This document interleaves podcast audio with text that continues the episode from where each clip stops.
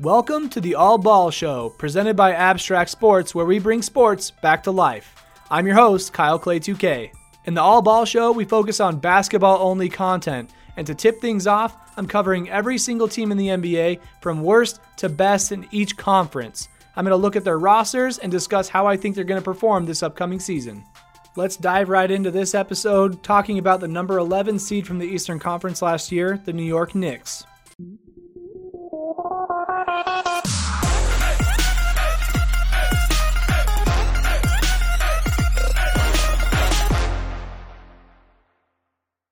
This team is famous for playing at Madison Square Garden in the middle of New York City of Manhattan.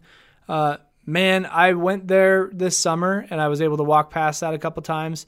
Pretty sweet building. It's just like this squat little circular disc right in the middle of all these skyscrapers just down the road from the Empire State Building.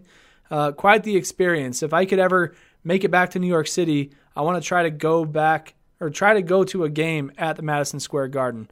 It's a once-in-a-lifetime experience from what I've heard. I mean, Kobe's put off some big numbers there, sixty points here, whatever. Big names have gone through the Madison Square Garden, that's for sure. I mean, it's New York City. The New York Knicks are also known as their long-term name, the New York Knickerbockers. Very old school. They're a part of the Atlantic Division in the Eastern Conference. Their head coach this year is uh, David Fizdale. I like Coach Fizdale. He, play, he coached the Grizzlies last season, I believe, and he's got a fiery attitude. His voice is awesome. You can tell he's been yelling at kids for years as a coach, uh, much like my voice is starting to get now. Coach Fizdale, he has a lot of passion, and he knows what he's doing. He's he's going to be a good coach this year. The New York Knicks have been around for a really long time, since nineteen forty-six, a team that's never moved, never changed names, nothing like that. They won championships back in nineteen seventy and nineteen seventy-three. They have been pretty irrelevant ever since. Some recent players who came through that provided some hope for the franchise uh, would be Carmelo Anthony and Kristaps Porzingis.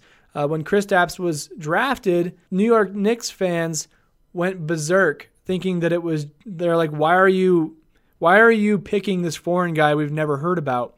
Turns out he's really freaking good. The Knicks had a twenty-nine and fifty-three record last season. They were seventeen and thirty-five in conference play, nineteen and twenty-two at home, so they almost broke even. Just by a few games they were off. Uh, ten and thirty-one on the road. And yeah, I mean, like I said, they have been pretty relevant in, in recent past.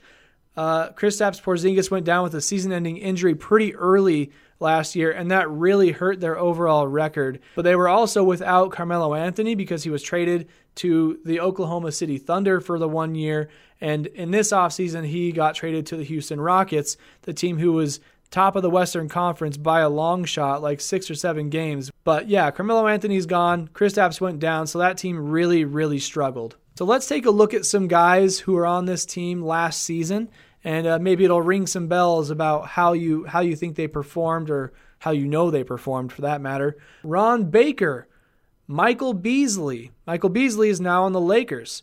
Trey Burke, a former Jazz guy. He was there for most of his career, five years or so. Damian Dotson, Tim Hardaway Junior Uh, this guy, fun to watch.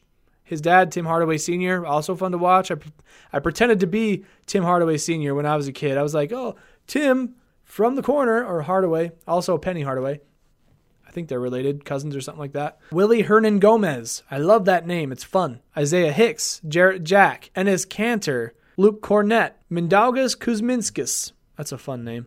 Courtney Lee, Doug McDermott, Emmanuel Mudiay, Joakim Noah, Frank Ntilikina.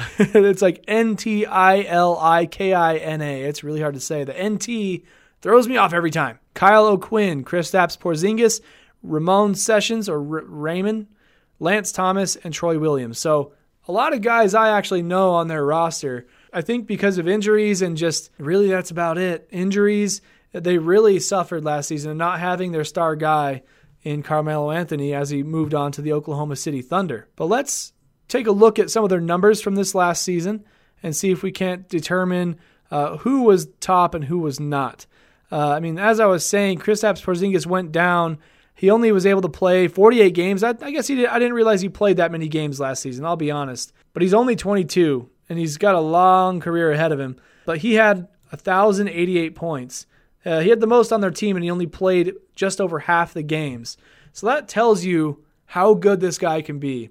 If he was in there the entire season, he was on track to have almost two thousand points. That says a lot about a guy who New York Knicks fans hated the fact that he was drafted to their team when he was drafted a handful of years ago.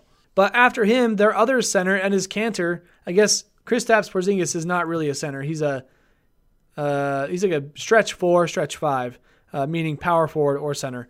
But Enes Kanter had one thousand points. Then you have Tim Hardaway, nine ninety-six, Michael Beasley, nine seventy-six, Courtney Lee, nine thirteen. And from there, it really drops off. So you can tell those are probably their starting five. You have Kyle O'Quinn, Jarrett Jack, Frank Ntilikina. I don't know how to say that name. Trey Burke, who's a guy I feel like should have more points for them. I don't know if he came in late to their season. Uh, let's see what it says here. Trey Burke only played thirty-six games with them. But, I mean, he had four hundred points. If he was there the entire season, he could probably be a starter.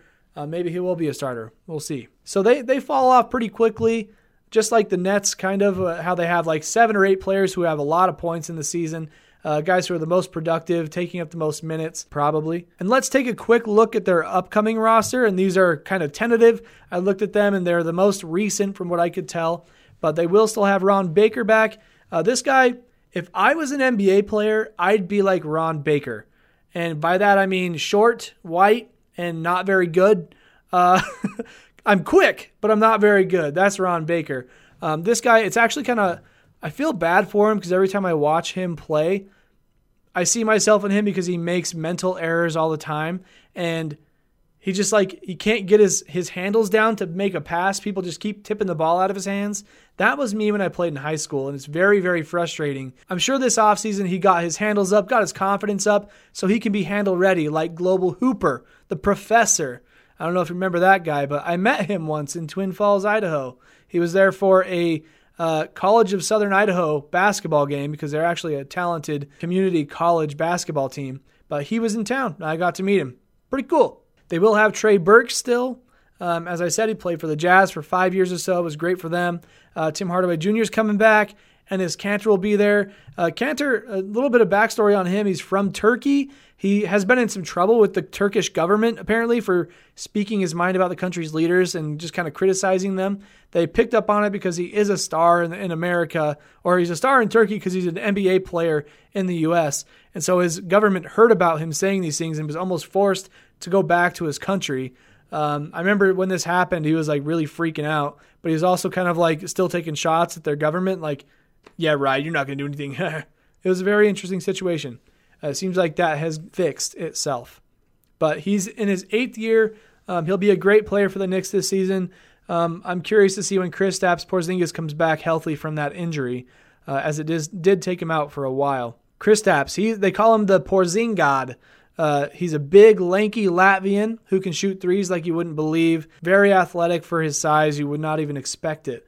Uh, but this team has a lot of parts that are promising for the next couple of years, and uh, I look forward to seeing how they perform. I think they will do pretty good this year with the guys they have. They're going to do better than they did last year. Um, like I was saying, the Eastern Conference is a little bit more slim compared to the West, but the teams we've already talked about, I think they're going to be sticking down there.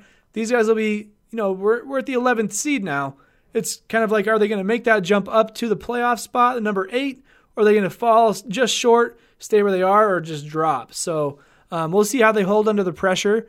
Uh, I'm really kind of rooting for them. I have some friends who are Knicks fans, and I'd like to see them do well. That does it for this episode of the All Ball Show, presented by Abstract Sports. How do you think the Knicks are going to do next season? Please let us know in the comments below, but don't forget to smash that like button. Hit subscribe too so that you can get notified when we drop new episodes and new basketball content all season long. I'm your host, Kyle Clay two K. I'll see you in the next one.